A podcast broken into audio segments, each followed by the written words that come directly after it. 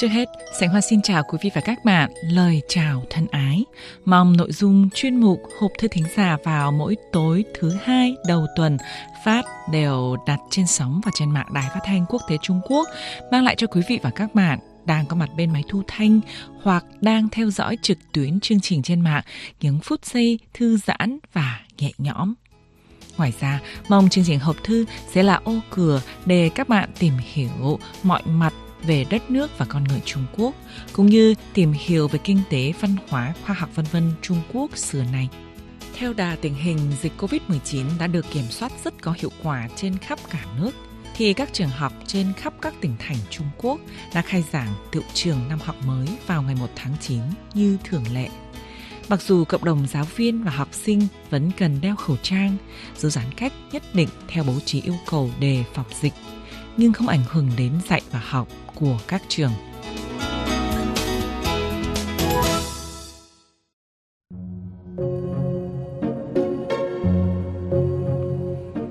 Mời quý vị và các bạn tiếp tục theo dõi hộp thư thính giả trên sóng và trên mạng Đài Phát thanh Quốc tế Trung Quốc do Sảnh Hoa thực hiện.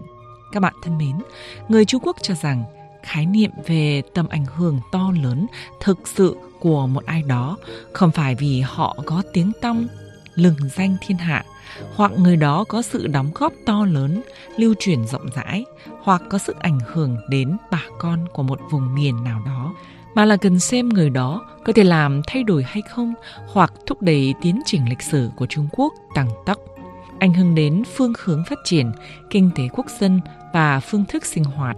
Ngoài ra, người đó có thể làm thay đổi nhân sinh quan, giá trị quan, tư tưởng quan cũng như trạng thái tinh thần, vân vân. Đây mới xứng đáng gọi là có tầm ảnh hưởng thật sự.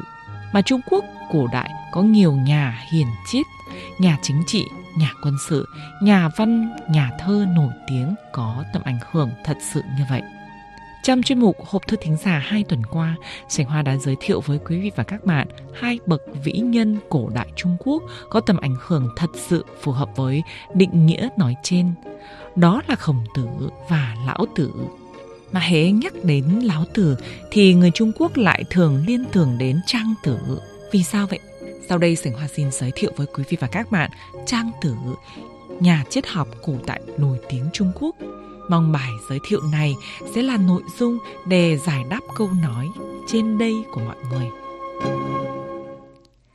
Trang Tử họ Chu, sinh năm 369 đến 286 trước công nguyên, là người Kỳ Mông nay thuộc Đông Bắc Thương Khưu, tỉnh Hà Nam, nước Tống thời chiến quốc cách đây hơn 2.000 năm. Ông là nhà triết học nổi tiếng thời cổ Trung Quốc. Ông từng làm chức cai nhỏ quản lý vườn cây sơn. Trang tử theo đuổi tinh thần tự do, coi danh lợi và địa vị như rơm rác. Tề vương mến mộ tiếng tăm trang tử, liền mang theo nhiều tiền của đến mời ông ra làm tướng. Nhưng trang tử đáp rằng thà vùng vẫy trong đầm nước bẩn còn hơn dưới sự gò bó của quyền uy.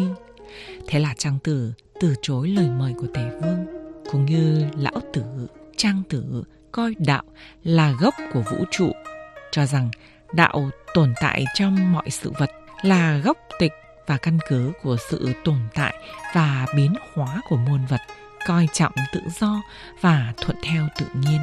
Bất cứ sự vật gì cũng không phải là tuyệt đối. Nếu nhìn từ góc độ khác nhau thì sẽ có ý nghĩ khác nhau. Trang tử nêu ra tư tưởng muôn vật nhất thể, cho rằng tuy muôn vật đều muôn vẻ khác nhau, nhưng đều do tụ khí mà thành, đều cùng một thể.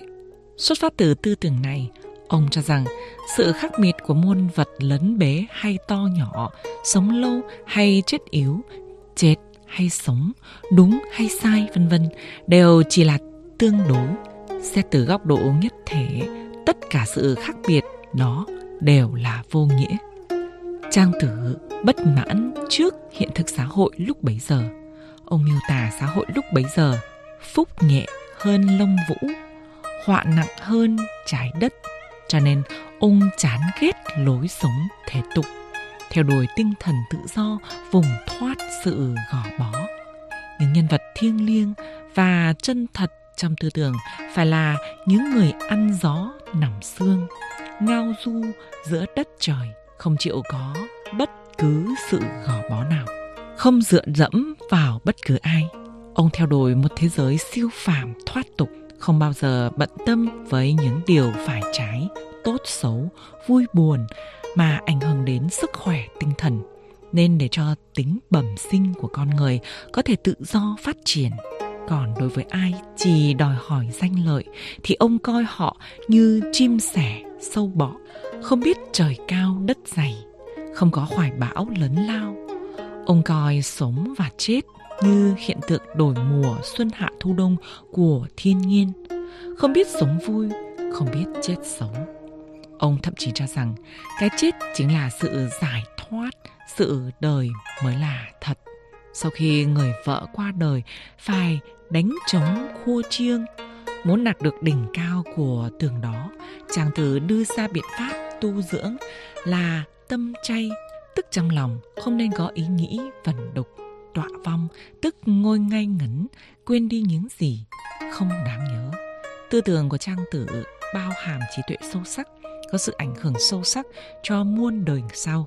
Ông nêu ra tư tưởng muôn vật một thể. Đây là nhận thức tiến bộ đối với thế giới. Còn tư tưởng chỉ dựa vào biện luận, căn cứ vào tiêu chuẩn chủ quan thì không thể phán đoán đúng hay sai. Và quan điểm thế giới là vô hạn mà năng lực nhận thức của con người là có hạn. Nêu ra hai vấn đề căn bản trong lĩnh vực nhận thức. Tuy trang tử vẫn chưa thể giải đáp một cách chính xác, nhưng vấn đề này vẫn còn mang tính phiến diện, thậm chí chỉ đạt được kết luận sai lầm. Song, vấn đề mà Trang Tử nêu ra rất sâu sắc. Nhân sinh triết học của Trang Tử tuy phiến diện và tiêu cực, nhưng lại mang ý nghĩa và có tác dụng để giải trừ sự phiền muộn của con người trong thời buổi loạn lạc và chắc trở. Có thể khiến cho tâm lý con người trở nên cân bằng, có tác dụng bổ sung cho nhân sinh quan tích cực và hữu vi. Tập trang tử phần lớn là những triết lý bằng những mẩu chuyện ngụ ngôn. Lời văn rất mỹ miều, có giá trị văn học rất cao. Đọc tập trang tử có thể nâng cao trình độ văn học, tập trang tử, là cuốn sách của học phái trang tử, là điển tích quan trọng của đạo gia. Hiện nay, tập trang tử còn lại ba ba bài chia làm bài trong, bài ngoài và bài tạm. Trên đây, Sành Hoa vừa giới thiệu với quý vị và các bạn về Trang Tử, nhà triết học cổ đại nổi tiếng Trung Quốc. Vào giờ này tuần sau, Sành Hoa xin giới thiệu với quý vị và các bạn nhà hiền triết cổ đại khác. Hoan nghênh quý vị và các bạn đón nghe. Hộp thư kỳ này xin tạm khép lại tại đây. Sành Hoa xin chào tạm biệt quý vị và các bạn.